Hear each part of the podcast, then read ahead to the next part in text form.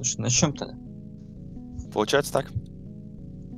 Дорогие друзья, всем э, доброго времени суток. э, И если вы вдруг э, добрались к нам, нашли наш, наш подкаст, мы вас приветствуем. А, И это первый выпуск нашего подкаста, пилотный, можно сказать. Сегодня в нашем в нашей беседе буду участвовать я, меня зовут Сергей, ну а также мои друзья, товарищи Николай. Николай, здоровайся со зрителем, с э, Приветствую слушателем. всех, кто к нам пришел. Рад вас И- всех здесь видеть. И Борис. Да, да, всем добрый день. Надеюсь, что это будет что-то для вас интересное. Вы проведете это время не просто так. Насколько я понимаю, мы только это начинаем, поэтому будут какие-то огрехи, к этому тоже можно относиться и желательно относиться с э, пониманием. Вот. Ну, наверное, пора представиться в смысле того, кто мы вообще такие. Откуда мы, зачем мы, почему мы. Да, вот э, как раз бы хотелось бы это прояснить, чтобы люди понимали, для чего мы здесь собрались. И вот как раз ты бы отлично затронул тему. Ну, как ты вообще видишь все это и что для тебя этот подкаст э, означает, да? Да, и- вообще, я бы хотел сказать, начать с того, что вообще тема подкастинга сейчас очень популярна. Очень много подкастов на все возможные темы. Психология, политика, технологии, космос. Вообще, на любую тему можно найти. А, исторических тоже на самом деле достаточно много, но большинство таких подкастов делают крупные ну, не корпорации, но какие-то компании или институты, или же какие-то культурные центры, как, к примеру, великолепный подкаст Арзамаса про различные эм, культурные исторические феномен- феномены. Ну, а мы, скорее, ребята, которые сами по образованию историки, уже дипломированные историки. Э, Каждый из нас занимается разными темами и разными направлениями в истории. Я, допустим, специализируюсь на истории Германии, современной истории Германии, от э, э, Коля до Меркель. Ребята, а вы чем, чем занимаетесь? А, ну, с детства увлекался историей Великой Отечественной войны, да и вообще Второй мировой. Но помимо этого интересна и история Холодной войны, история зарубежная, особенно тоже Средневековье, это крестовые походы, реформация, протестантизм. Вот. Ну, конечно, история вооружений, история тактики, стратегии.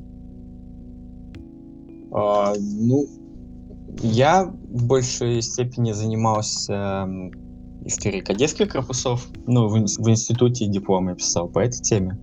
Про русский Бахтина кадетский корпус. А сейчас я пишу э, диплом по такой интересной субдисциплине, как историческая магология. И это затрагивает отношения России и Японии в 19 и начале 20 веков. Но тема сегодня сегодняшнего нашего подкаста, она очень, я думаю, близка будет как Боре, так и Николаю. А, Как вы уже могли услышать, что Боря специализируется по Германии. Николай, насколько я помню, хорошо, а мы с тобой учились, да, вместе. Ты Верно. занимался Стальской битвой. Верно, да. Сегодняшняя тема наша будет связана с Второй мировой войной. Вот. А что это у нас будет за тема? Ну, я думаю, ребят, давайте уже здесь слово за вами. Что у нас за тема? Да, тема сегодня у нас на самом деле э, достаточно интересная. Э, не часто можно встретить про подобную тему какие-то даже статьи или какие-то разговоры. Если обрисовать ее достаточно так общо, это тема э, немецких полководцев в годы Второй мировой или Великой Отечественной войны в том числе. Э, И вообще, я бы, я бы назвал, и вообще, это тема вермахта в истории Второй мировой войны. Потому что, когда я этим стал интересоваться и, собственно, стал копать, я наткнулся на интересный феномен, с которого я бы на самом деле начал.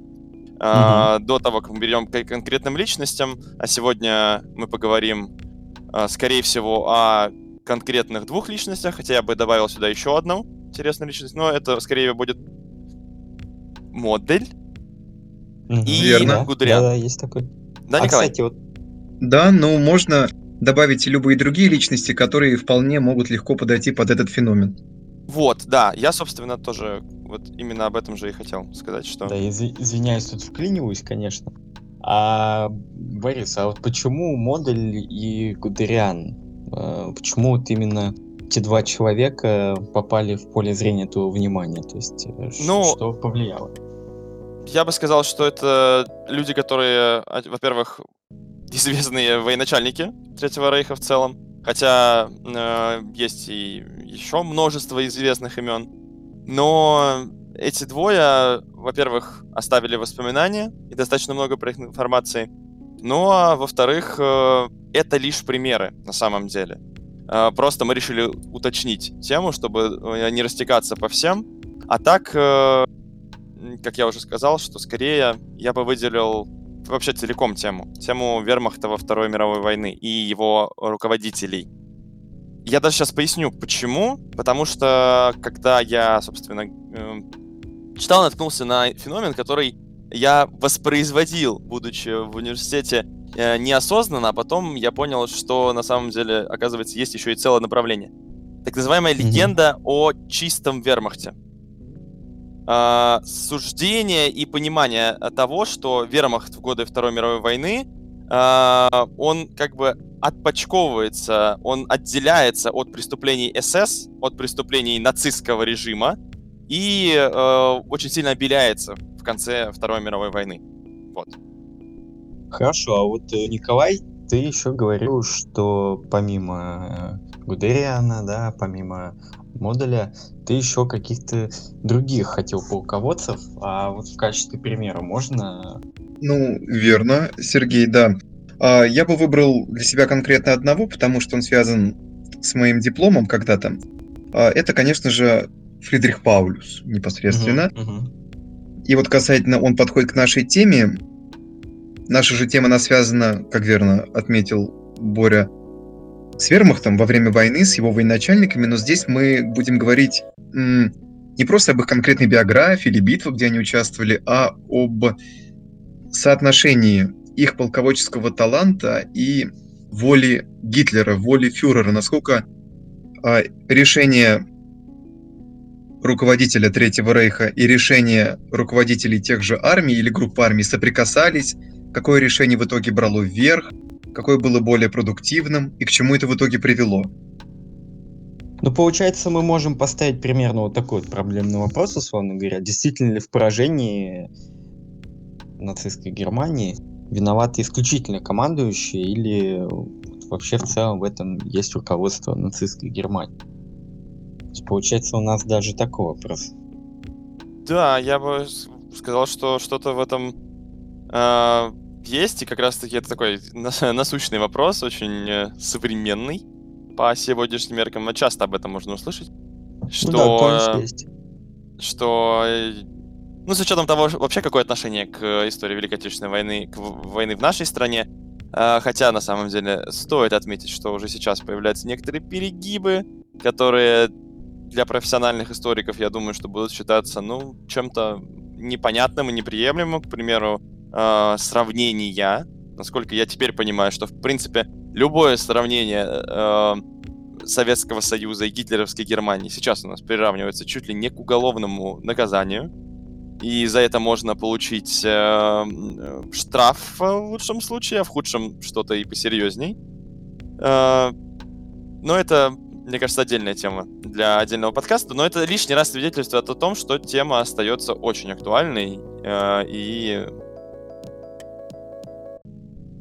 А, ну да, учитывая последние события, которые происходят в нашей стране, а, последние, я бы даже сказал, несколько недель, да, действительно, что-то подобное Да. мы можем наблюдать.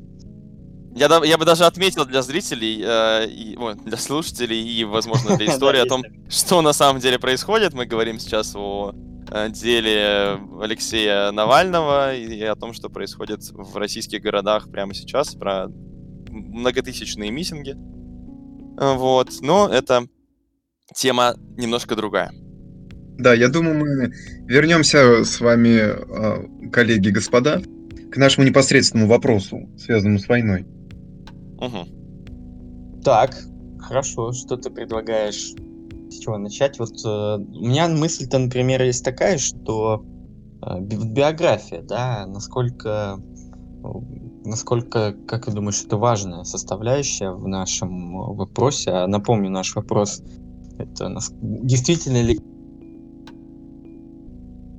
на плечах командующих лежит э, такая ответственность, из-за которой не удалось нацистской Германии. Сейчас, кстати, на самом деле очень э, главное, чтобы вы правильно поняли.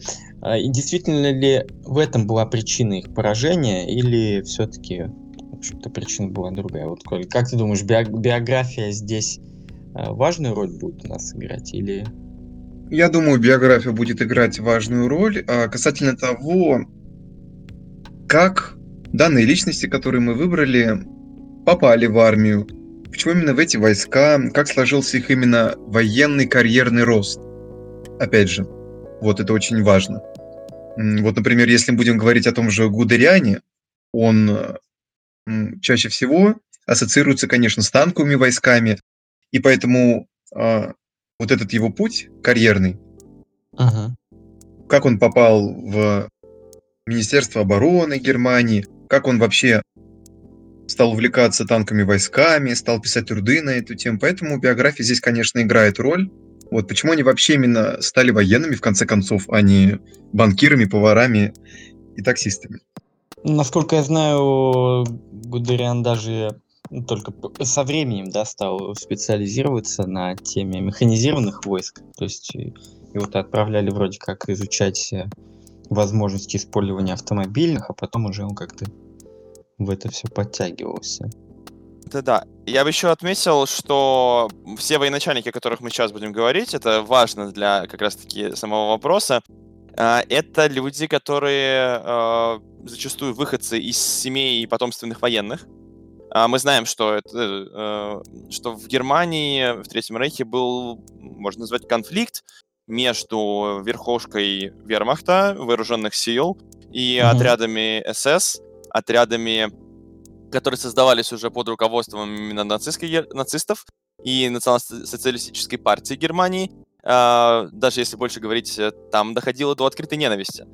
Просто не принимали вот эти вот, э, вот этих непонятных людей, которые вылезли за последние там 5-6 лет после событий, после принятия Нюрнбергских законов и, собственно, доминирования нацистской партии в Германии людей, э, бывшие вояки, кто воевали, возможно, всю жизнь свою, которые прошли э, и поля сражений Первой мировой войны, и теперь ими пытаются руководить иногда и ставить себя выше их э, какие-то люди, которые для них совершенно непонятно откуда взявшиеся.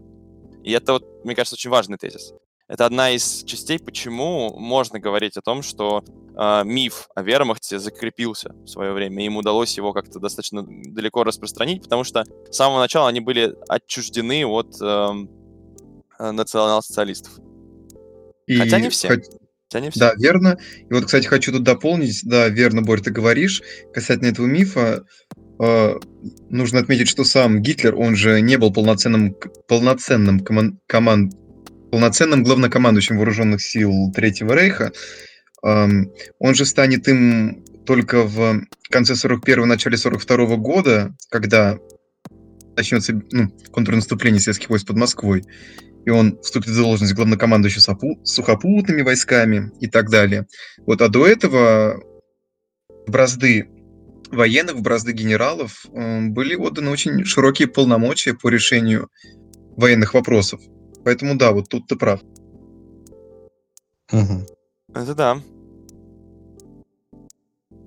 Но необходимо еще отметить о том, опять же, ты верно сказал, что они прошли Первую мировую войну, и это сыграло важную роль в их жизни. Ну, в основном они, конечно, сражались на Западном фронте, и вот нужно отметить, кстати, касательно Гудериана, а, немалую роль на него произвели вообще танки, которые впервые были применены в Первую мировую войну.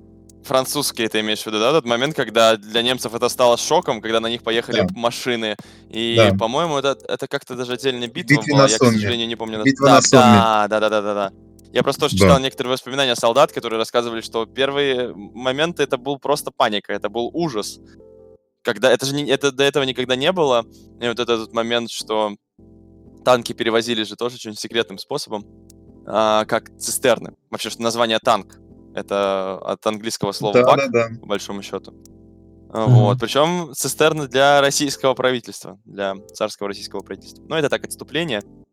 Вот. И действительно, многие военачальники именно с Первой мировой войны, и сам Гитлер, мы знаем, что он участвовал на полях Первой мировой войны. И вот э, то, также э, важно выделить часть, что вернувшись с войны, Гитлер отмечает, что именно к военным у него вопросов не было. Германия, особенно на Восточном фронте, где в том числе и он воевал, э, одерживала победы.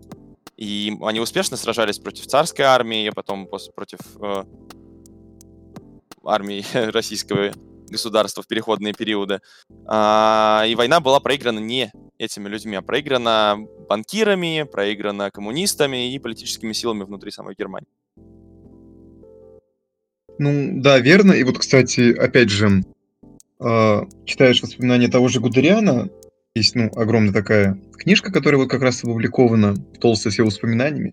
И вот, кстати, опять же, необходимо отметить, что на их жизни отразилось и поражение в этой Первой мировой войне, Версальский мирный договор, то, что роль армии Германии была очень сильно урезана, очень сильно унижена была армия, вооруженные силы сокращены до 100 тысяч солдат, ни генерального штаба, ни тяжелой артиллерии, ни военно-морского флота иметь нельзя. Запрещено иметь воздушный флот, также авиация была э, под запретом, под строгим контролем находились новые вооружения, то есть э, полный кромешный контроль над э, армией, которая считалась в свое время одной из самых сильнейших, конечно. Ну что ж, а, все эти доводы, конечно же, они очень важны, и я думаю, уже начав э, с Первой мировой, я думаю, надо постепенно нам переходить э, к Второй мировой войне. И я думаю, ну, мне почему-то кажется, что наиболее показательный пример это, конечно же, Гудериан, а, потому что в мемуарах э, он, в принципе, описывает то, как шла подготовка к ко второй, а, точнее, к восточной кампании, когда планировалась война с Советским Союзом. И, кстати говоря, на эту тему есть э, а, замечательный абсолютно ролик.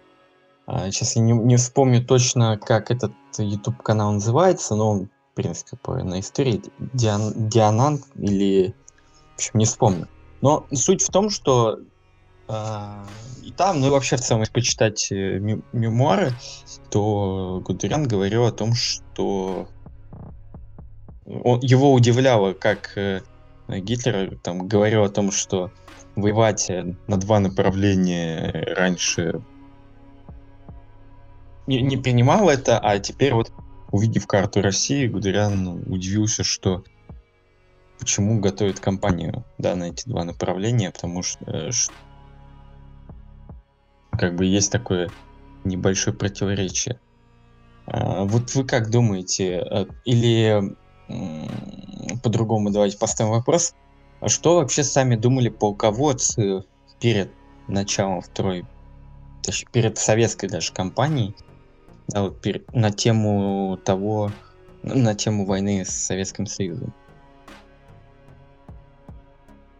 Как ты верно уже начал с воспоминаний Гудериана, он как раз был одним из тех, кто м, сомнительно отнесся к этой операции Барбаросса, если говорить конкретно, потому что Великобритания побеждена еще не была, Ну и да. поэтому Германии приходилось формально воевать на два фронта, но фактически а, сухопутных боевых действий на континенте, на европейском опять же, с английскими войсками не велось. Англия просто оставалась в пределах своего острова, шли бои где-то в колониях, но не больше. Поэтому тыл германской Там армии он был подводная война. достаточно обезопасен. Сколько... Вот. Но, опять же, вопрос был, опять же, у того же Гудериана в масштабах. Потому что, да, как верно ты отметил, карта Советского Союза, когда увидел ее, Гудериан, он был, конечно, да, удивлен, что такую огромную территорию нужно захватить за такой короткий срок. Да, он же сам вроде как говорил в мемуарах, что это немного поломало э, его подготовку. Ну, поломало, я говорю условно, что э, ему там пришлось э, достаточно в быстрые сроки изучать опыты походов Карла XII и Наполеона I. И вот тогда он верно, понял, верно, да. насколько тяжелые предстояли ему эти походы, и да, он, он все-таки еще и подготавливал морально своих подчиненных, то есть он говорил, что этот поход будет гораздо сложнее, чем, э, чем это было в случае на западном направлении. Ну да, он вроде как говорил, он говорил, совершенно точно он говорил о том, что вот эти победы, они немного затуманили некоторым э, людям из верхов, так сказать, то есть уже не было никаких э, у них сомнений. То есть вот, не, не бы... было невозможно, вот я бы так сказал. Как раз таки об этом тоже хотел добавить. Э, я бы еще включил такого персонажа в нашу историю, как э, Готхард Хайнрици. Это один из военачальников, генерал, который участвовал в войне, в том числе и на Востоке, возглавлял одну из групп армий «Центр», человек, который оставил воспоминания достаточно подробные, и человек, который пытается как раз-таки вот э, уже после войны действовать в русле того, что э, генералы вермахта в войне не столь виноваты, и вообще uh-huh, многие из них нацистами не были, и вообще войну не особо хотели. Но, как следует из его ранних воспоминаний, которые э, датируются там 39-м годом, э, когда, допустим, произошло покушение на фюрера, когда Гитлер чуть не погиб, он написал строчки о том, что Uh, неизвестно, что бы было с нами. Сейчас я даже конкретнее процитирую. Uh, что было бы с нами, если бы он погиб, называя спасение Гитлера чудом для немецкого народа в целом. Но тут надо понимать, что uh, Хайнрицы, как и многие другие генералы, он uh, достаточно рационален. Для армии Гитлер и гитлеровская Германия, нацистское руководство сделало очень много. Вооружение современное хотите, пожалуйста. Увеличивайте мощность, э, количество солдат, пожалуйста. А, должности, ну, по сути, вся, все государство работало на военные цели, на войну, и, соответственно, военные получали от этого большинство привилегий. А, по поводу войны на Востоке. Хайнрицы один из тех, кто уверен, что э, война в целом, Вторая мировая, это превентивная война. То есть мы сейчас, mm-hmm. современники говорят уже, да, о том, что вот, Германия она планировала, она уже с самого раннего прихода Гитлера к власти, он понимал, что война неизбежна, что Германии нужно возвращать свои э, территории, а Хайнриц немножко вот это вот округляет, можно сказать, или даже дописывает эти слова. Он утверждает, что Германия действует, опять же, превентивно. То, что будут говорить адвокаты на Нюрнбергском процессе, когда будут доказывать невиновность некоторых из э, нацистских руководителей, объявляя, что Советский Союз э, сам хотел совершить агрессию в отношении Германии. И, собственно говоря, видимо, о том, что Хайнриц писал о том, что, видимо, если Германия начнет войну, то Франция и Великобритания и Советский Союз в том числе просто не допустят дальнейшего усиления Германии, которое уже происходит. А поэтому немцы должны действовать заранее. Поэтому в целом война, по его мнению, превентивна, а на Востоке уж тем более. То есть и, для кстати... защиты своих границ, да, как я понимаю? А, да, для защиты границ, для защиты суверенитета, для а, того, чтобы не дать возможности повторения сценария Первой мировой войны. Когда а, Германия хорошо, оказалась в таком а вот, положении. допустим, а не может ли быть это то, что, допустим, стремление Германии, как бы продолжение, ну, то есть изначально же у Гитлера такая была идея, что надо такое реванш, реваншистское, в общем, настроение после унизительного мира после Первой мировой войны, да? А не является это каким-то продолжением логическим? Mm. То есть, это идея э... продолжения реваншистских настроений, мол, вернем Ну да, да, да. Ну... ну вот пока а, думают над, над ответом на, на этот вопрос. Я, кстати, просто хотел дополнить касательно настроений в отношении нападения на Советский Союз. А, когда я читал мемуары военнослужащих вермахта пониже званием, а, это относится к Сталинградской битве, но, тем не менее, они писали о начале войны, какой они представляли на Востоке, какой видели, в чем цель. И вот как э, пишет в мемуарах тот же Гельмут Вельц, э, Бенна Цизер и многие другие, очень интересные их мемуары, они, кстати, тоже отмечают, ну, они, один из них рядовой, другой майор, и они как раз отмечают, что да, они видели в этом нападении, опять же, превентивный удар по той стороне, которая собиралась на них напасть, и поэтому они делают все правильно. Ну и опять же, нацистская пропаганда работала достаточно мощно, Советский Союз им представляли как страной ужасных, кровавых большевиков, которые собираются распространить свою мировую революцию на весь мир, и они, немцы, опять же, вермахт, и они щит.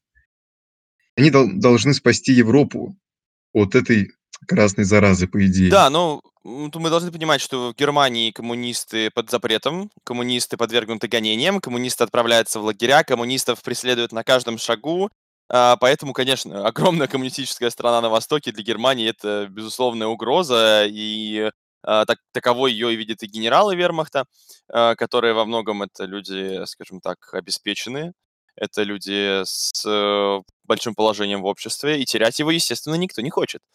А бояться рабочих э, в такой ситуации это тоже естественно.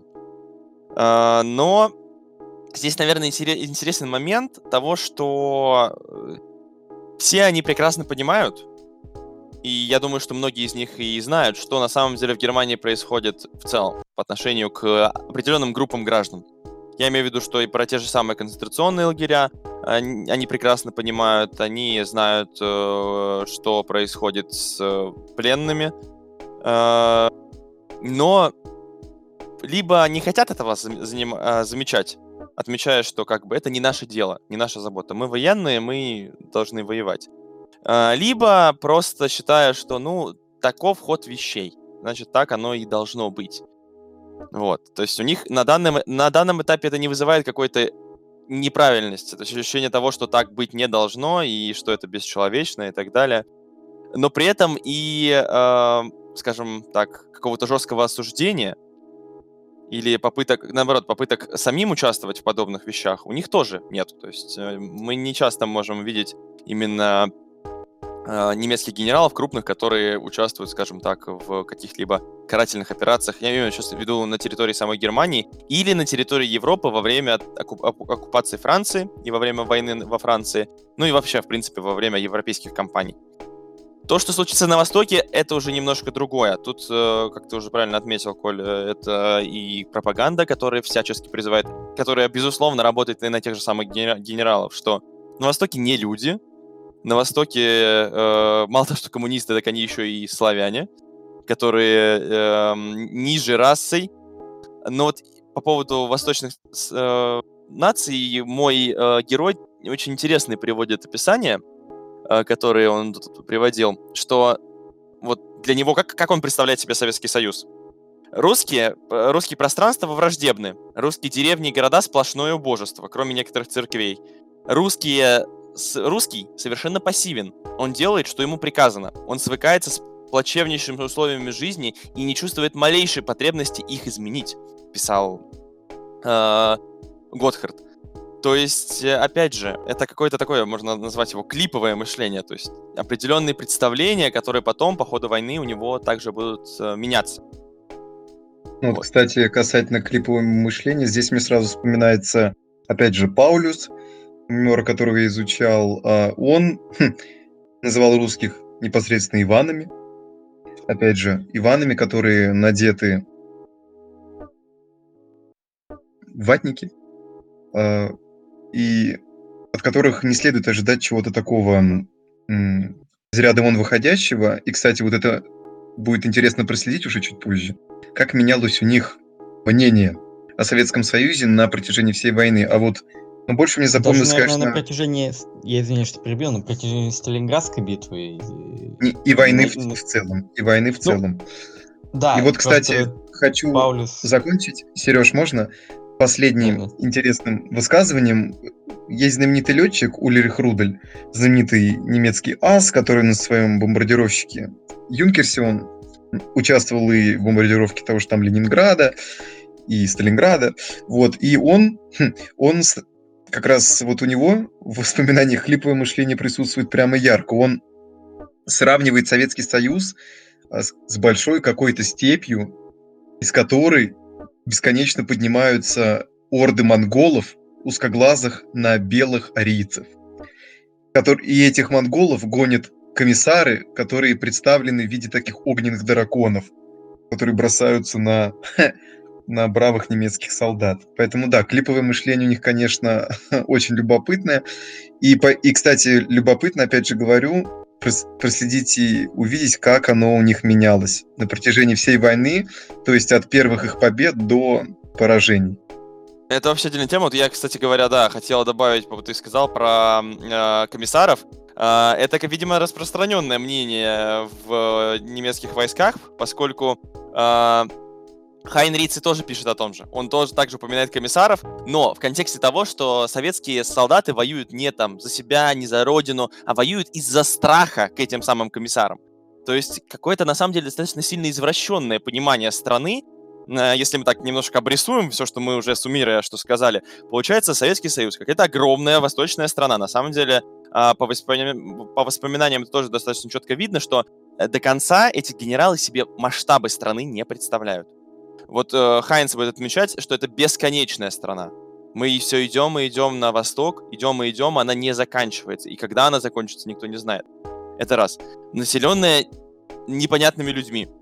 Ведь рас и национальностей очень много. А, допустим, э, не различает ни белорусов, ни украинцев, ни русских а, между собой. Он всех их, как и многие другие генералы, под одну гребенку соединяет. И при этом вся страна, которая держится на страхе. На страхе перед этими красными комиссарами, которые, а, по его мнению, заправляют всей страной. Вот эта небольшая кучка, которая держит всех остальных в страхе. Вот. А, ну вот если мы непосредственно к боевым действиям перейдем, а, насколько это все оказывало влияние?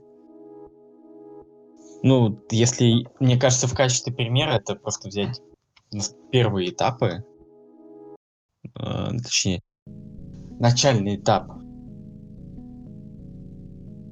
компании на Востоке, да, mm-hmm. а Сейчас как бы мне так сформулировать вопрос, э, чтобы вы поняли, что я... Ну, мне кажется, я понимаю, что ты имеешь в виду, что как повлияли вот эти убеждения, о которых мы уже проговорили, на поведение генералов и Да, я бы... Да, да, да. Ты, да, отлично, меня понял. Да. Да, вот э... в ключе. Коля, у тебя есть что-нибудь из такого Нет, более конкретного, потому что... Да, есть. Ну, ага. во-первых, нужно начать с того, что когда нацистская Германия напала на Советский Союз, она действовала по абсолютно той же отработанной тактике, которая была опробирована в Европе. А, о чем я говорю, и, кстати, Гудериан это отмечает у себя в мемуарах.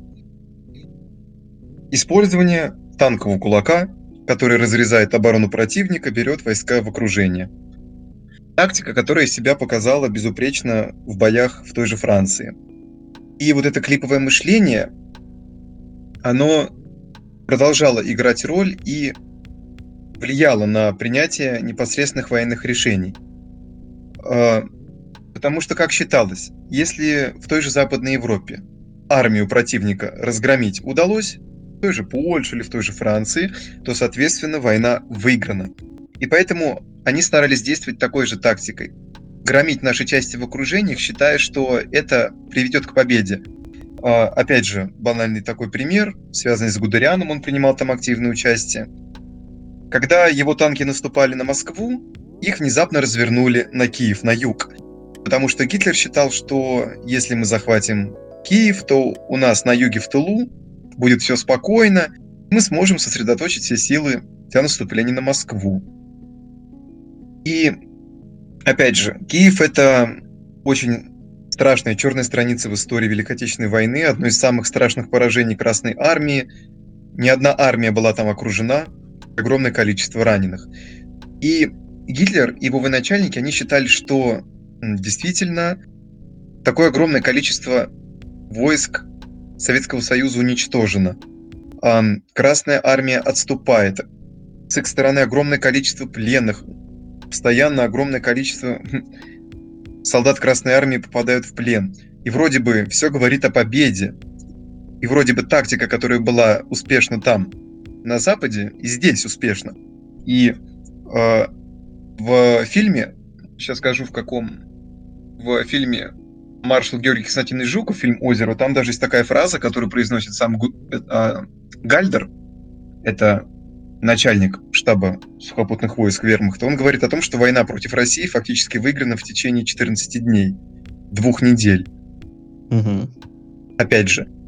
Вот, казалось бы, вот оно, это мышление, оно накладывает роль, казалось бы, успех. Как там получилось, так и получается здесь, но проблема. Это территория, масштаб, отрыв от баз снабжения, и опять же, сопротивление Красной Армии, несмотря на ее отступление, оно усиливалось.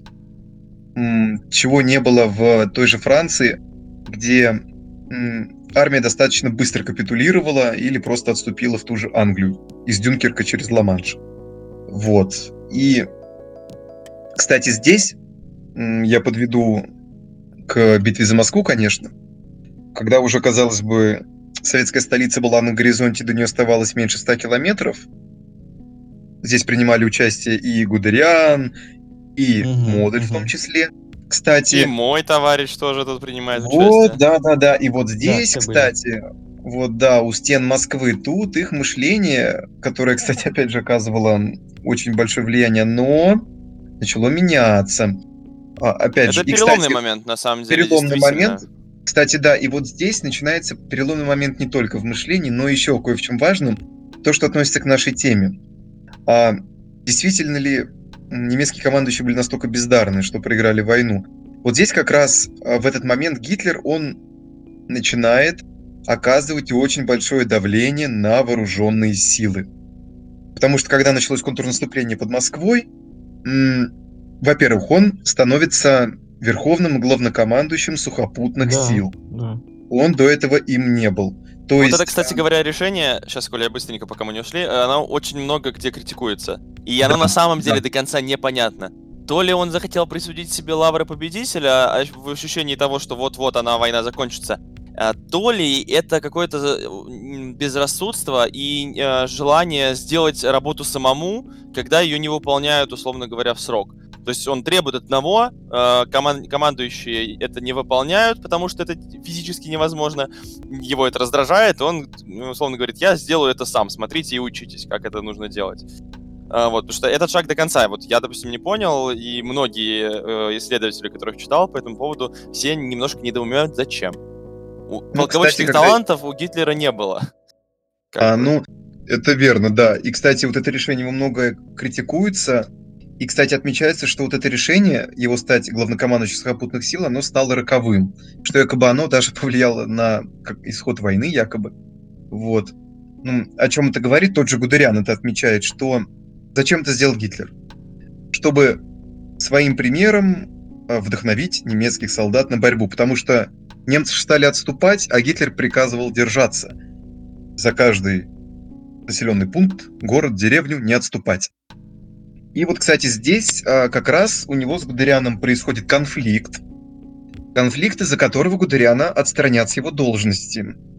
А, конфликт на какой почве? Потому что Гудериан, он участвовал как раз в наступлении на Москву с юга.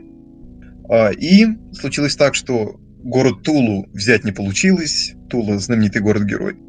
Вот. И Красная Армия начала гнать немецкие части, и Гудериану отдается приказ держаться до последнего – Пусть солдаты роют окопы, вгрызаются в землю. Но Гадариан отвечает Гитлеру, как мы будем рыть окопы, когда земля промерзлая там очень глубоко, мы ничего не сможем тут отковырять. А Гитлер говорит, ну тогда сбрасывайте снаряды на землю и прячьтесь в этих воронках. И держитесь. А Гудериан, он предлагал ему отступить, но ненадолго, чтобы выровнять фронт. Но Гитлеру это не понравилось, вот эта вся перегруппировка, и он отстраняет Гудериана от своей службы. Как говорилось вот. в одном фильме. Найн, найн, найн, найн.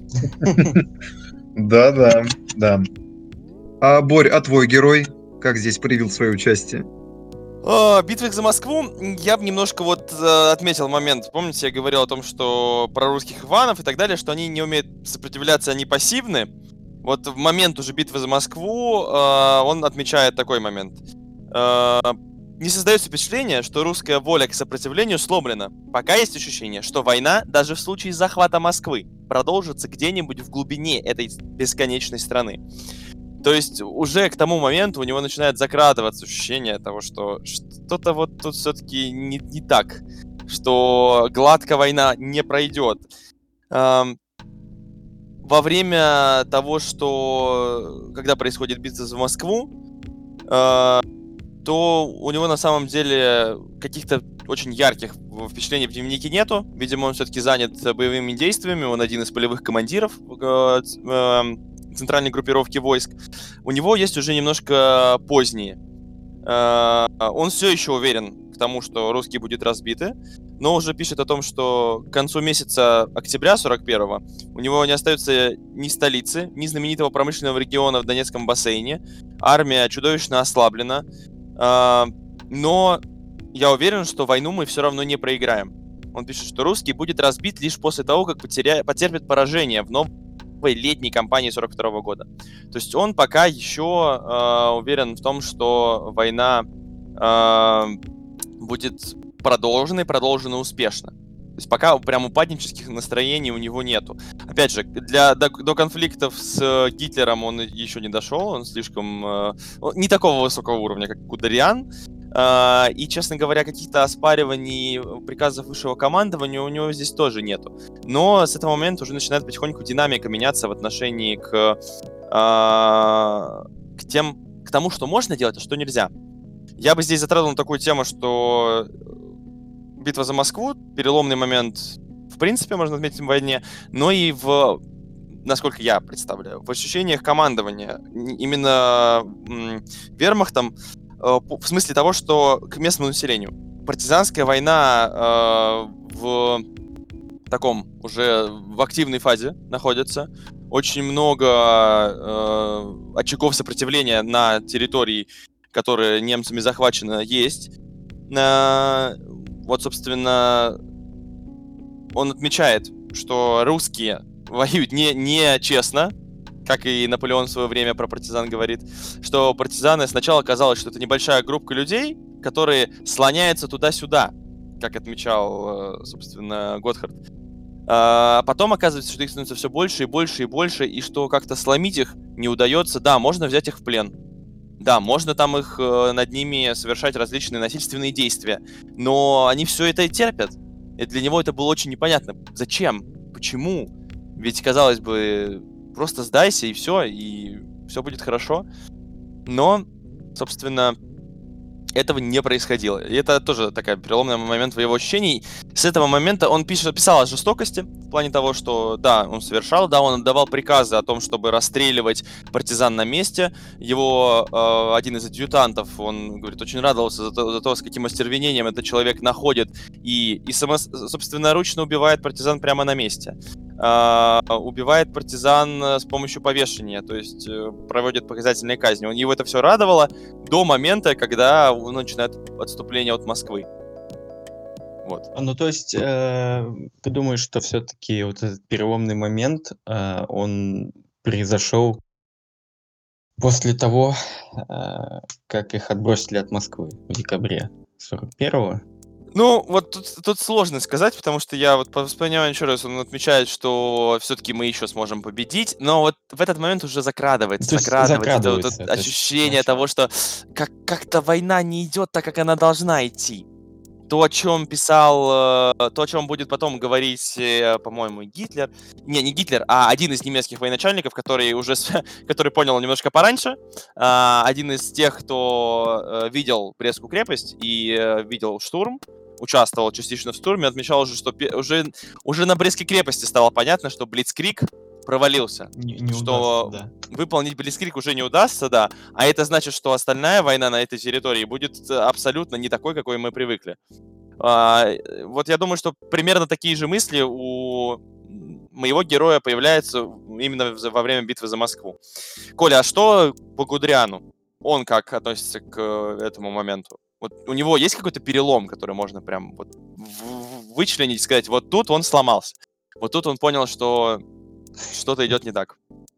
Ну, касательно перелома в сознании Гудериана и его отношении к войне, ну, окончательно он произойдет после Курской битвы, когда операция «Цитадель» провалится, и станет понятно, что все, придется только отступать, и Гудериан, он отметит это такой интересной фразой, что после поражения в Курской битве на Восточном фронте больше не было спокойных дней.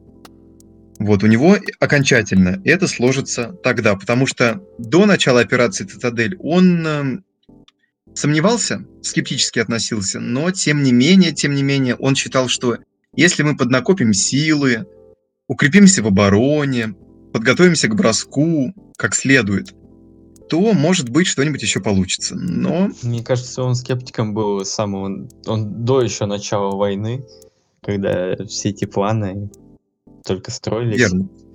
Он Ну вот сейчас, а, кстати, я бы хотел просто немножко сделать отсылку к моему другому герою, это, конечно, к Фридриху Паулюсу, потому что официально в нашей российской историографии Сталинградская битва считается, как известно, началом коренного перелома в войне – и вот здесь, кстати,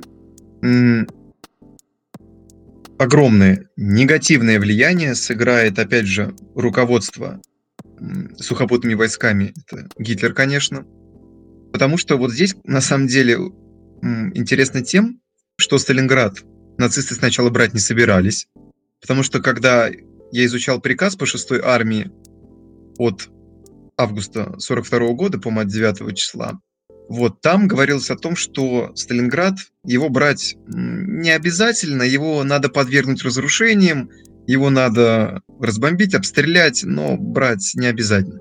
Но потом в итоге нацисты поняли, что все-таки город будем штурмовать, потому что важный опорный пункт, там заводы, где танки выпускают, плюс через этот город нефть поставляют в Советский Союз, будем брать. И вот здесь, кстати, ну, как мы все знаем, Сталинград они не возьмут, до, кон... до берега реки Волги им оставалось где-то 100, где-то 200, 300 метров, но никак не могли дойти. Гитлер называл даже Сталинград черной дырой, которая просто сосет войска, но из этого ничего не выходит.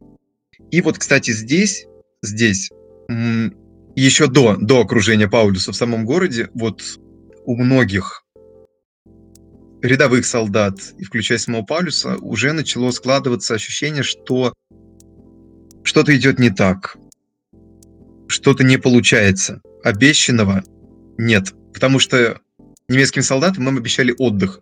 Дойдете до Волги, отдохнете. Но отдыха все нет. Нет. Идет первый месяц, второй месяц, третий месяц Сталинградской битвы, что-то все никак. И, кстати, примечательно, что здесь они меняют отношение к советскому солдату. Вот если мы говорили перед этим, что не видели в Советском Союзе что-то такое страшное, уродливое, и то, что не может с ними тягаться, то, что априори может проиграть, знаменитое это выражение, Гитлер же об этом говорил, называл Советский Союз, угу. колосс на глиняных ногах, который м, можно легко ударить, и он свалится. Но здесь что-то все не так. Любопытно, когда читаешь мемуары простых немецких солдат, опять же. Они идут через деревню, в деревне они находят а, школу, а в школе находится лаборатория химическая, где раньше уроки по химии проводились, библиотека, и они удивляются. Они задаются вопросом, как же так? Нам говорили, что здесь живут какие-то неотесанные оборванцы, необразованные люди, а они тут вон э, химией занимаются. И даже немецкий язык некоторые знают, что очень странно, иностранный язык. И поэтому для них это как-то все очень странно. А когда они приходят в сам Сталинград, для них уже становится удивлением то, что, м- несмотря на все их количественное превосходство в технике, в авиации, в артиллерии, казалось бы, ну вот еще, еще, а вот никак не получается. И это отмечает Паулюс, он уже даже хвалит советского солдата, говорит, что это мастер маскировки, а, солдат, который умеет удивлять, придумывает нестандартные решения и тем самым побеждает нас. Но когда их немцев уже окружили, замкнули, вот тогда случился очень такой тяжелый переломный момент в их сознании, тех, кто оказался в этом кольце э, под Сталинградом. Вот там, кстати, опять же, решение Гитлера, оно сказалось очень негативно Потому что, по идее, по идее, Паулюс должен был отходить из города. Он не должен был там оставаться со своей армией, потому что становилось ясно, что это котел. Их там разгромят. Но Гитлер называет Сталинград крепостью, говорит там держаться до последнего, шестой армии не отходить. Вам придут на выручку. Кольцо пробьют. И знаменитая операция «Зимняя гроза», декабрь 42-го, Манштейн наступает. И вот здесь, кстати, опять же, вот очень такой интересный момент, который отмечают многие мемуаристы, те, кто принимал участие в этой битве, и Паулюс, и Манштейн в том числе, что а, по идее, по идее, кольцо можно было разорвать, если бы Паулюс пошел навстречу Манштейну. Потому что когда Манштейн шел через степь, ему оставалось 48 километров до Сталинграда, 48. Вот казалось бы, чуть-чуть. И Паулюс, Паулюс, он уже собрал войска, поставил колонны и хотел пробиться навстречу, но э, приказа не поступило. Паулюс, он, к сожалению, был очень страшным формалистом, он ждал приказа свыше. От Гитлера или от Манштейна хотя бы, но никто ему не сказал, давай, пробивайся навстречу. Ему никто не сказал, и он не пошел. И поэтому кольцо так и осталось кольцом, которое потом все сжималось, сжималось, сжималось, сжималось. И в итоге разгромили шестую армию под Сталинградом, 90 тысяч пленных, и включая фельдмаршала самого Паулюса. И вот, кстати, здесь переломный момент сознания Паулюса в том, что он же, по идее, должен был застрелиться, получив погоны фельдмаршала, но он отказывается и произносит знаменитую фразу, что это, наверное, приказ фюрера о моем самоубийстве, но такого удовольствия я ему не доставлю. И он отдает приказ сдаться. И вот, но кстати, вот если... Коля, немножко Давай, я будь... тебя перебью, а вот как раз-таки, э, то есть получается в данном случае формализм, который, в принципе, немцы э, до сих пор страдают, это такие люди, которые очень любят, хотя современные, конечно, молодежь нет, но э, старое поколение очень любит все четко документировать, чтобы все было э, размеренно. Он сыграл, получается, против, против самих же военачальников, да. и во многом, по сути, ну, сломал, можно так их сказать, э, да наступления. Ну а если мы э, вот немножко именно про сами качества, то есть как э, изначальный план, э, вот вхождение в Сталинград и так далее, то есть именно вот эти э, ввязывания в тяжелые городские бои, это была ошибка Паулюса?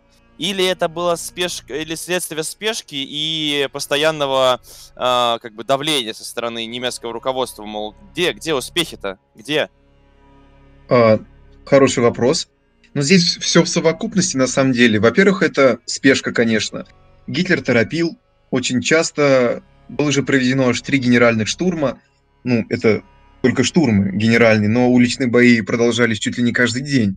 Вот потом э, сыграла, вот касательно формализма, очень негативную роль, это, конечно, кондовая, а, закостенелая тактика, которая показала полную свою негодность, потому что немцы, они шли на пролом просто атаковали в лоб, особенно в уличном бою. И это приводило к бессмысленным потерям, а, а наши советские солдаты, они наоборот, они учились. Они учились, а, изобретали что-то новое, именно в тактике, в стратегии обороны, и они просто ну, вертели нацистов на одном большом пальце. Вот. Ну и Но примечать... Э, это, кстати, интересно. Я бы еще отметил момент, что мы пока не ушли. Вот ты говоришь, э, учились. А, но у немцев до сих пор же еще под Сталинградом, во-первых, к, Стали... к Сталинграду, насколько я понимаю, подтягиваются э, резервы. Резервы Верно. или подтягиваются какие-то, э, как их даже назвать, э, не резервы, а новые пополнения, которые еще войны не видели. То есть для них это будет э, первое, возможно, первое крупное сражение, так? Да, ну потому что и битв, битв, вообще первый год войны, битва за Москву, Сталинград, это то время, когда из армии вермахта выбывают ветераны. Погибают те, кто участвовал в боях в Европе. И приходят молодые ребята, которые, ну, может, прошли курс молодого бойца, но боялись Восточного фронта. Кстати, именно после битвы за Москву и Сталинграда, в частности, а, в немецкой армии начинает появляться страх, фобия перед Восточным фронтом. они его до смерти боятся, боятся там служить. Э, они не любят распределение на Восточный фронт. Да, я тоже да, да. читал, Мгм. всячески стараются его избежать. Да, старались попасть куда-нибудь во Францию, там в Африку, в Италию, куда-нибудь, но только не на Восточный фронт. Вот, и, кстати, примечательно, что в 42 году, вот чтобы, опять же, добиться победы, в немецкой армии появляются штрафные батальоны, штрафники в немецкой армии, а, которые перебрасывались на самые горячие точки фронта.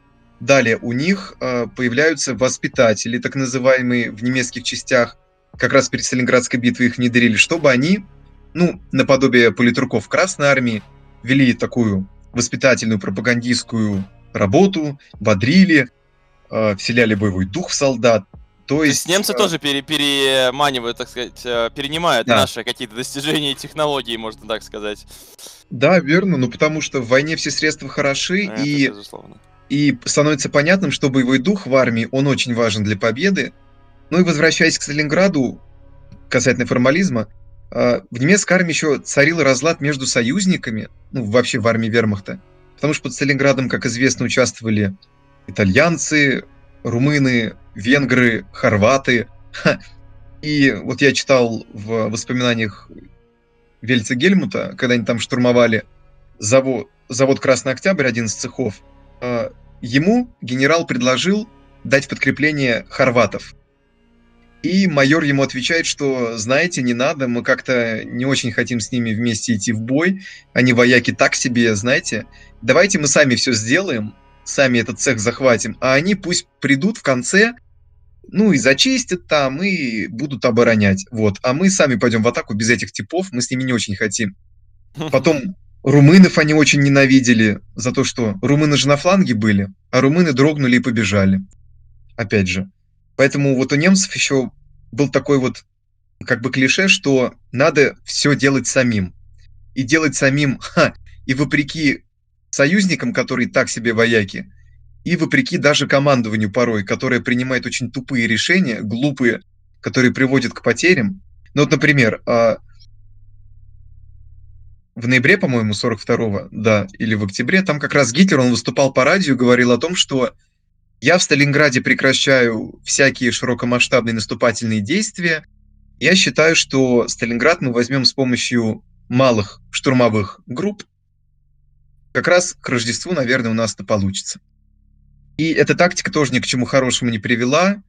И опять же, как вспоминает э, Вельсгельмут, они в цехе завода Красный Октябрь продвинулись за три часа боя. Три часа. Всего примерно на 70 метров. И потом их выбили с этих 70 метров благополучно нашей части контратакой.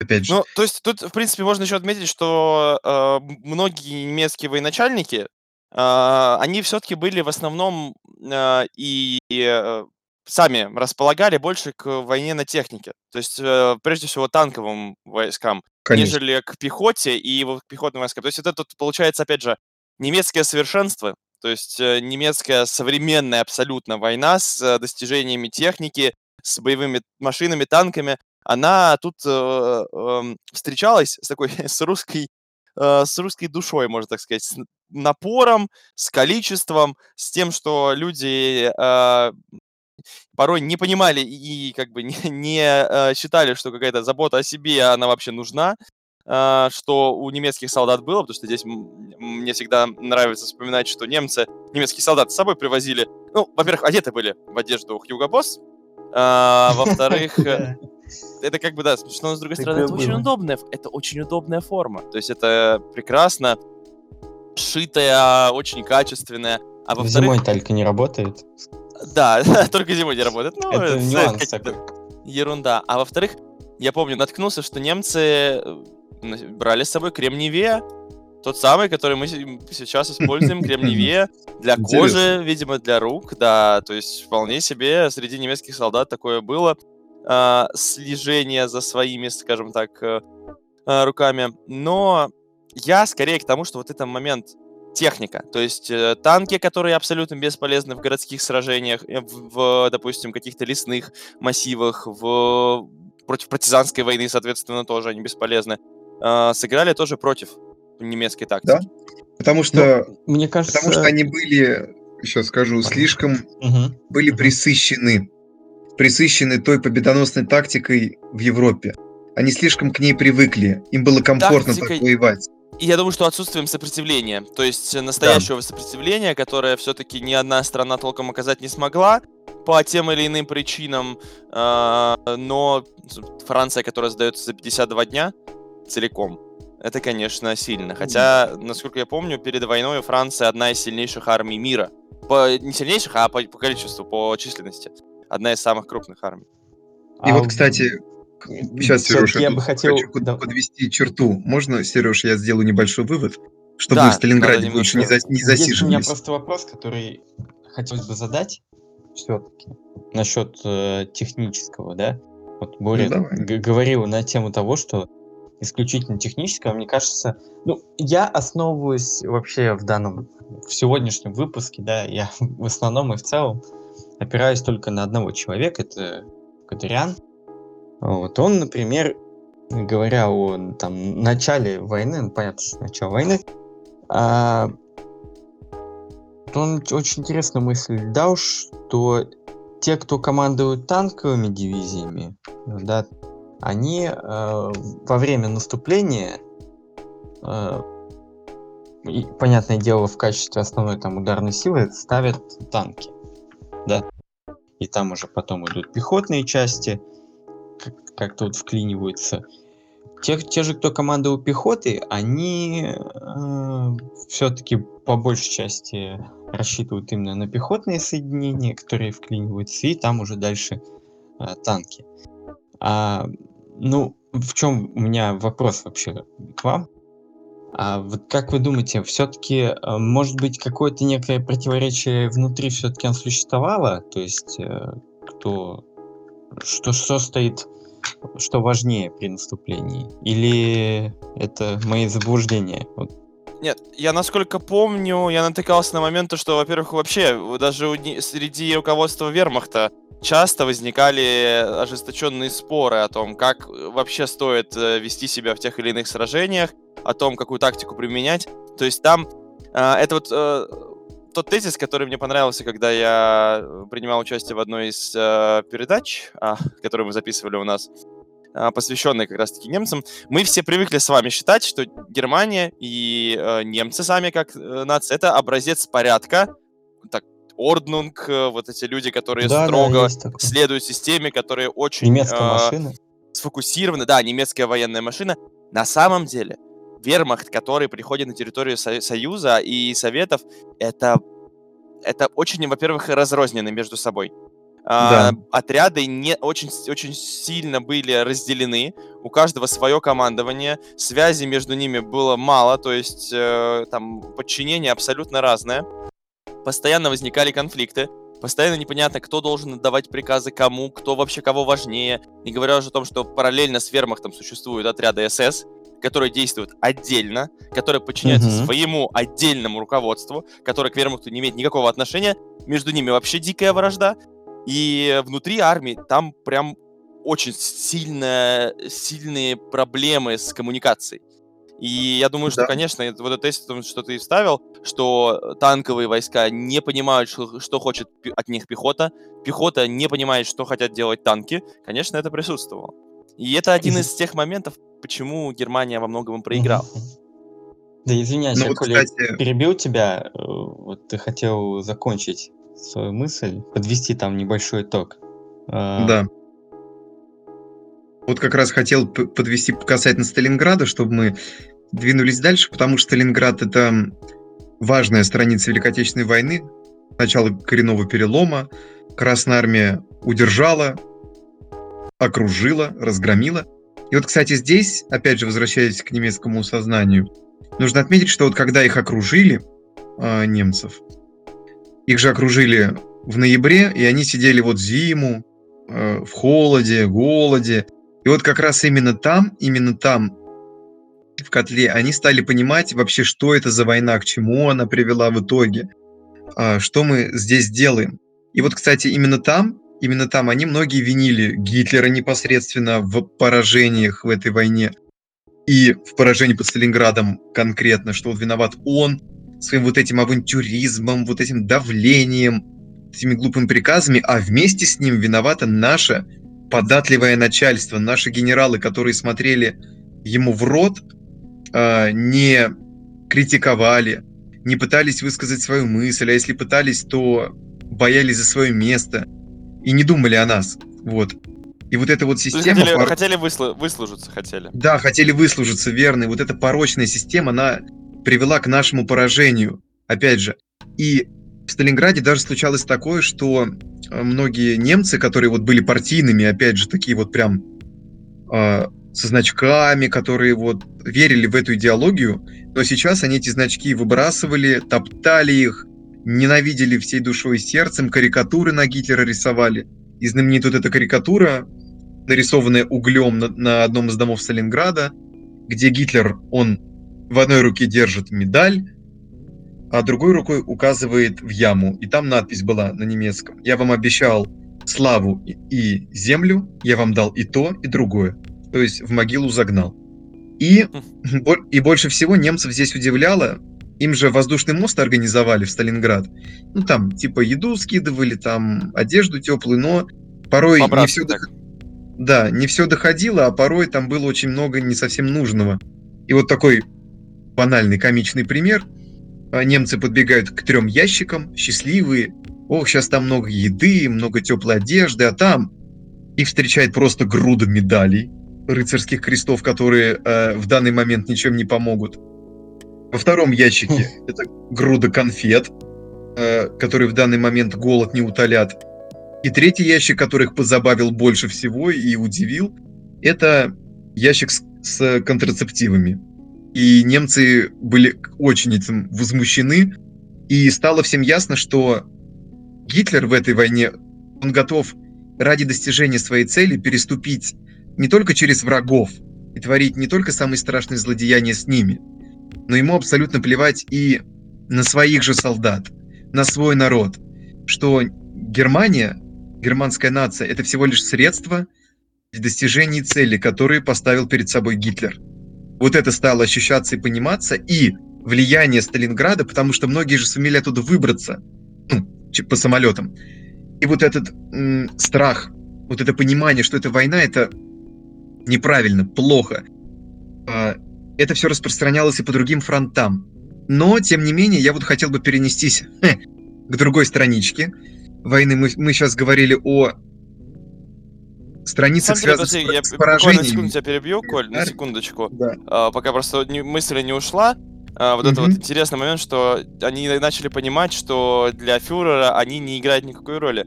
Uh, вот это интересно, неужели правда было ощущение того, что Гитлер старается во многом для своей великой Германии, uh, хотя в военной присяге, в военной присяге значилось, что пока жив фюрер, uh, то и немцы не имеют права там капитулировать, не имеют права бросать оружие, сдаваться. То есть, в принципе, уже вступая в ряды вермахта, они прекрасно понимали, на что они идут, что они, по сути, выполняют роль личной э, гвардии или э, людей, которые не имеют права на какое-то собственное мнение. Они должны строго подчиняться одному человеку. Может быть, просто э, настроения были настолько масштабные, да, что вот мы сейчас всех победим, э, вот эта вот общая эйфория, что на тот момент никто особо не обращал внимания на такие строчки. А да, а может быть ожидание, и... реальность. Да. Опять да, же, ты ну хотел вот сейчас... перейти куда-то дальше. Да, в другой да, немножко... Да, потому что Сталинградская битва, это, конечно, большое дело, но здесь германская армия, она потерпела поражение, но я бы хотел перенестись к следующему э, герою, э, который принимал участие чуть севернее. Это связано с Ржевским выступом. Это, конечно же, Вальтер Модель. Э, и вот как раз оборона Ржевского выступа – это достаточно интересная страница в истории германской армии, потому что здесь они, ну, показали, на что они способны. И продержались достаточно долго, сдержали наступление Красной Армии, и при этом в окружение они не попали, хотя угроза была. И вот тут как раз и выразились в полной степени тактические навыки, талант модуля. Его же называли гением обороны, мастер отступления. Да, пожарник Гитлера, да-да-да. И вот здесь как раз, в отличие от Сталинграда, тут модуль, он достаточно прочно держался, э, сдерживал наступление Красной Армии, хотя нужно понимать, что ему резервы давали, э, и не раз. Без них бы, может быть, он так долго не протянул. Но, тем не менее. И здесь примечательно то, что как он вышел из этой сложной ситуации. Ржев его освободили только в марте 43-го, и случилось так, что модуль он организовал успешное, э, блестящее отступление. Все войска, они тайно, спокойно, организованно отступали от линии к линии. Наши советские части, они э, это не сразу-то и разглядели. Это потом выяснилось спустя некоторое время. Наши бойцы в окопах ну, в бинокле смотрели, увидели, что почему-то немецкие позиции пустые. Окопы пустые, там никого нет и стали двигаться вслед за немецкими войсками. Но немецкие войска были уже далеко, они успешно отступили и сохранили практически без потерь свои части. Вот эта девятая армия модуля, она вышла, ну, формально, конечно, а, сухой из воды практически, опять же. Поэтому вот это одна из таких ярких страниц в истории вермахта, потому что для Красной Армии а, бои под Оржевом были очень-очень тяжелые которые шли год примерно. Опять же, вот здесь, кстати, вот здесь э, Гитлер, он, если и сыграл какую-то роль, он же приказал держаться за Ржев, он же считал, что это надо использовать как трамплин на Москву, но тем не менее, вот его этот жесткий ультиматум, он смог сочетаться с талантом модуля. Модуль смог как-то под это подстроиться и выполнить приказ, опять же. Вот, поэтому тут эм, зависело опять же от командующего, который умел подстраиваться, умел находить подход. Э, опять же, вот модулю это удалось, хотя чуть позже модуль он будет одним из тех, кто будет очень скептически относиться к операции «Цитадель». Он будет одним из тех, кто будет высказываться против этой операции. Вот. Хотя Гитлер его очень-очень уважал, ценил и перебрасывал на протяжении всей войны на самые такие тяжелые, жаркие, опасные участки фронта. Вот. Так, ну, прежде чем э, мы все-таки потихоньку будем двигаться к некоторому. Э, логи... логическому завершению, Бур, э, что ты можешь вообще на этот счет сказать? То есть, если у тебя что добавить? Да, в целом, на самом деле, Коля обрисовал ситуацию. Я бы, на самом деле, еще немножко про э, общее понимание, да, виновности или невиновности вермахта ведь угу, если мы угу. к самому Ладно. концу войны обратимся, то на... в самом конце, в 45-м году, в одном из докладов, я читал э, в одном из докладов Генерального штаба э, немецкой армии, там была фраза о том, что... Я сейчас даже постараюсь найти этот кусочек. Где-то он, по-моему, здесь был. Э, про 41-й. Или уже сейчас один момент. Если найду, найду. Не, нет, не буду углубляться. А, там был момент, что... Вот. А, да, в целом, про... Во-первых, сейчас про военачальников договорим. По поводу того, mm-hmm. что совершали они ошибки или нет. А, тут есть было мнение в одном из э, докладов, что вермахт не был послушным орудием Гитлера. Его командование до- достаточно часто возражало диктатору. То есть, мол, э, вермахт противоречил своему командиру, хотя по воспоминаниям, которые Коля приводил, что на самом деле это было абсолютно не так.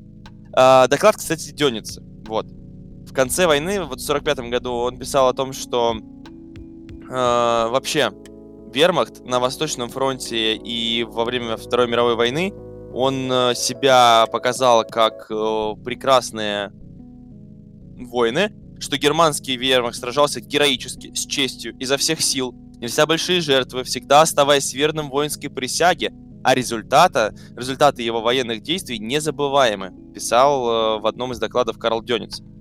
Э, собственно. Получается, что вот опять же попытка снять ответственность с военачальников идет и переложить ее на тех, кого уже нет в живых, и на нацистское руководство Германии.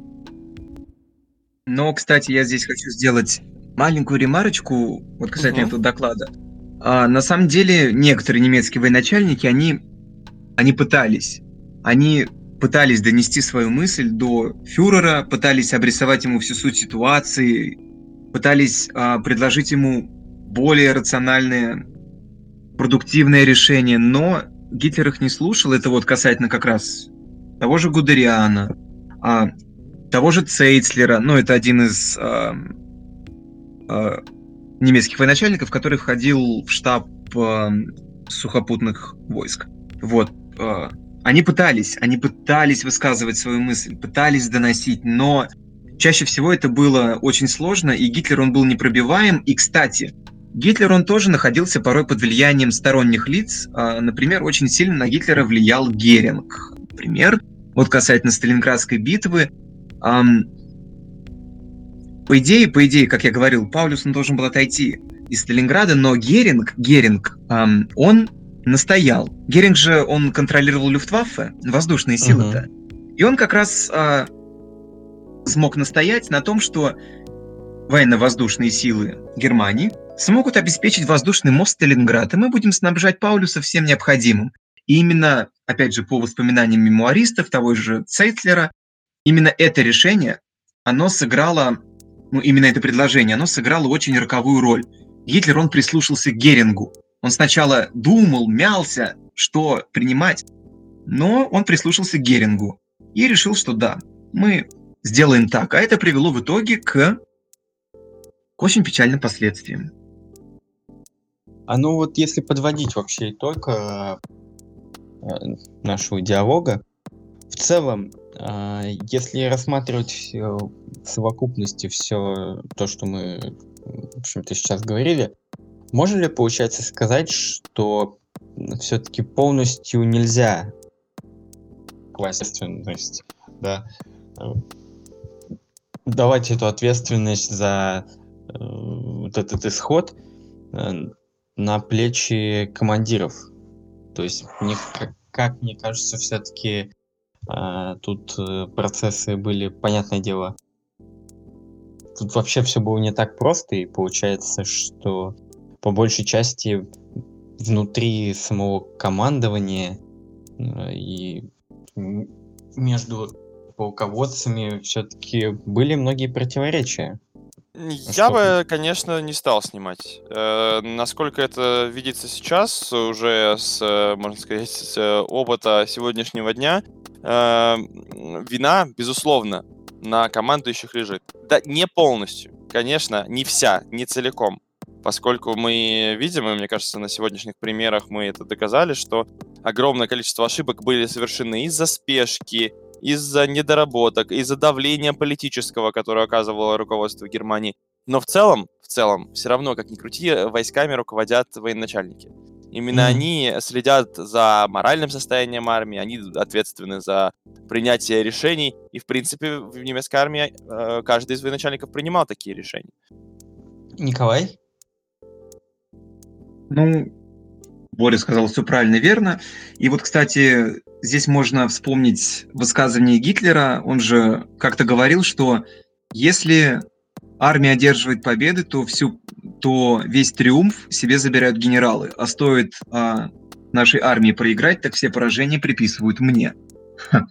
И вот mm-hmm. как раз мемуаристы, мемуаристы, они пытаются снять с себя немножко ответственность, что Гитлер, вот Гитлер, он главный виновник поражений, вот эти его бесконечные авантюры, вмешательства в дела солдат, в дела командующих, вот привели к такому роковому исходу. Но, как верно отметил Боря, что на самом деле командующие, они несут ответственность за свои войска, и опять же, а, они же не а, восхваляют Гитлера в своих мемуарах за свои победы.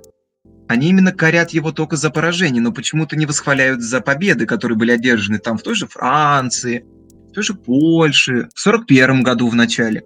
Они его не восхваляют, они лавры забирают себе. Поэтому это вот к ним очень большой вопрос. И...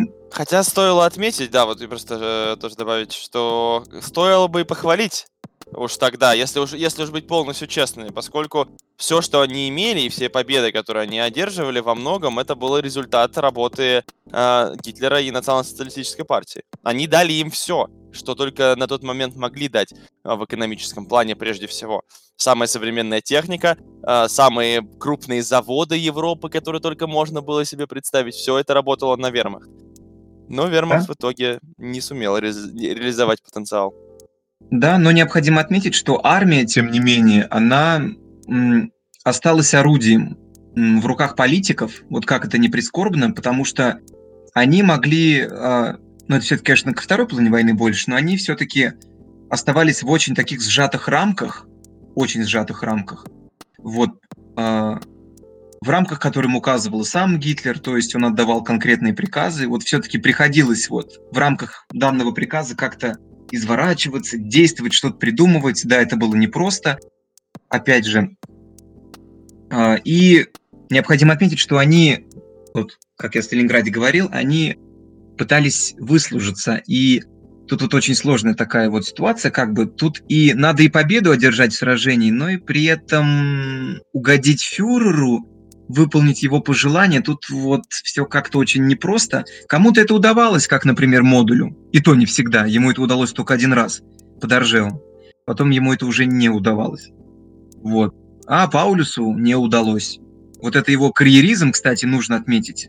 Вот сыграл очень негативную роль. Опять же, тут к ним тоже, командующим, немало вопросов. Поэтому ответственность на них тоже лежит.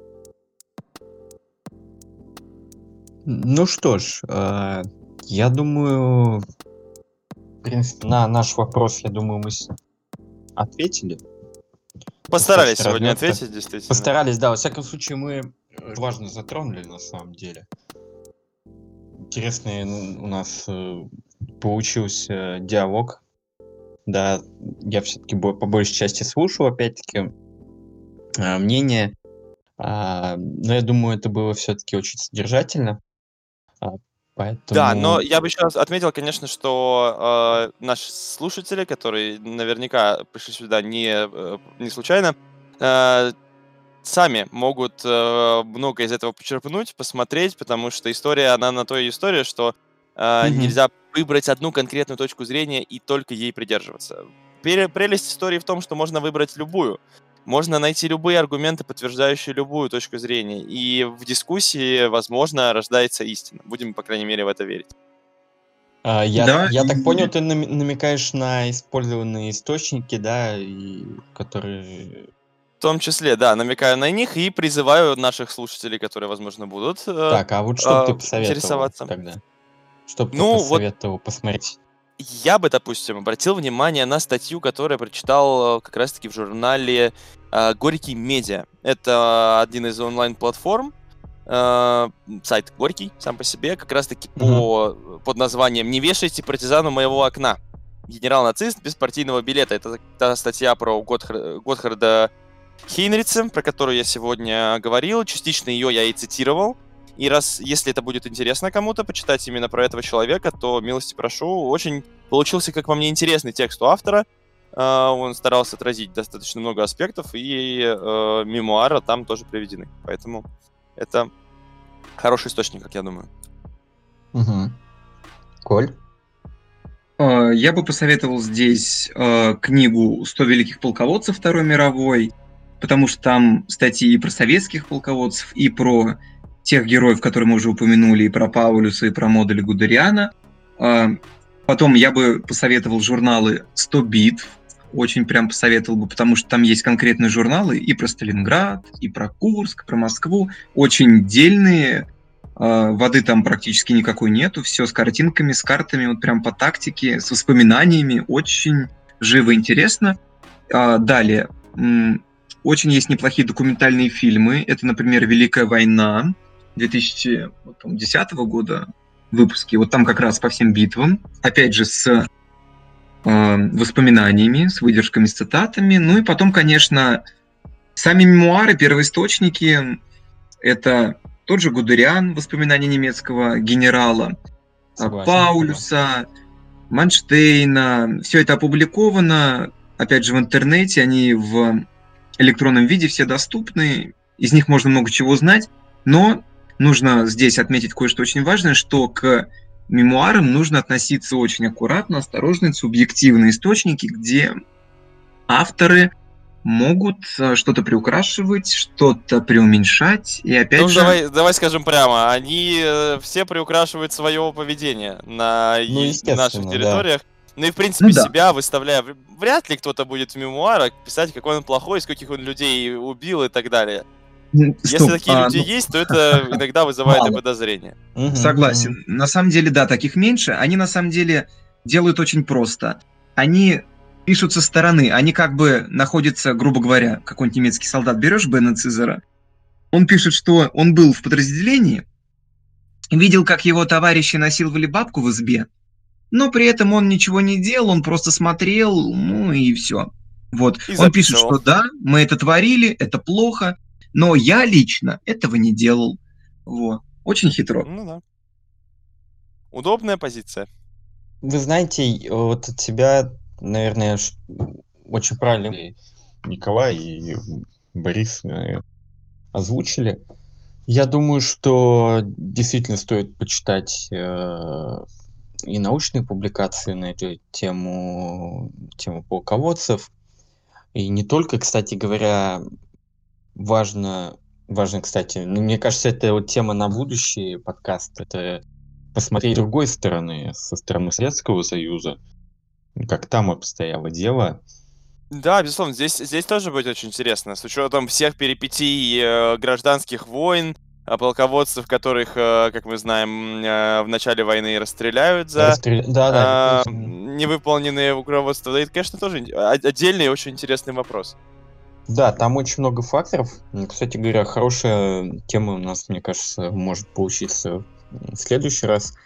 А, ну вот именно по тому, что почитать, да, конечно же, и мемуары и у Гудериана э, того же самого э, интересные мемуары получились. Но если посмотреть общую канву, э, то, наверное, очень хорошо не только в контексте нашей, нашей темы, в контексте войны между Советским Союзом и Германией, а вообще в целом Второй мировой, это, конечно же, документальный фильм «Вторая мировая в цвете».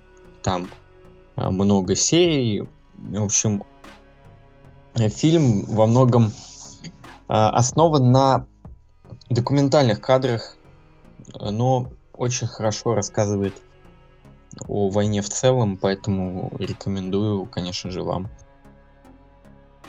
посмотреть. Ну что ж, я думаю, нам Там уже все. на этом можем подходить к завершать. концу. Да. Спасибо, Большое что были спасибо, с нами. Да, да Мгм. спасибо, спасибо вам, мои дорогие друзья, за такой интересный диалог. Это было, на самом деле, было очень интересное э, время, Мгм. которое провели. Ну, поверьте, Я думаю, что можно сказать спасибо нашим слушателям, Да. которые Да, сегодня были с нами. конечно, да. Потому что эта тема не из легких, вообще история не самая а, такая а, популярная тема, но надеюсь, что мы постарались здесь а, быть а, несколько ам, более интересными, чем это иногда бывает, рассказать какие-то более интересные аспекты подобной темы, поэтому надеемся, Поэтому, что... да, присоединяйтесь к нам.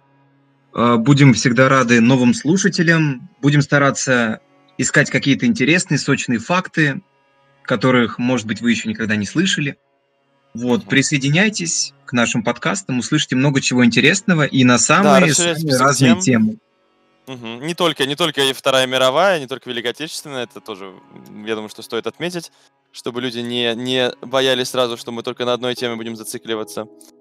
Вот. Ну и да, дру- друзья, конечно же, самое главное это оставляйте комментарии, э, потому что было бы очень интересно и мне с вами тоже обсудить какие-то ваши мысли, которые появятся. Да, ну и, и- конечно, и э, предложение, да, пожелание, Это предложение, это очень очень важно. Ну что ж, большое вам спасибо за то, что прослушали нас- наш подкаст. Желаем вам хорошего дня. И надеемся, настроения. что до скорых встреч. Да, Да. до скорых встреч. Большое С вами спасибо. был Николай, Сергей, Борис. Ждем вас снова. До свидания.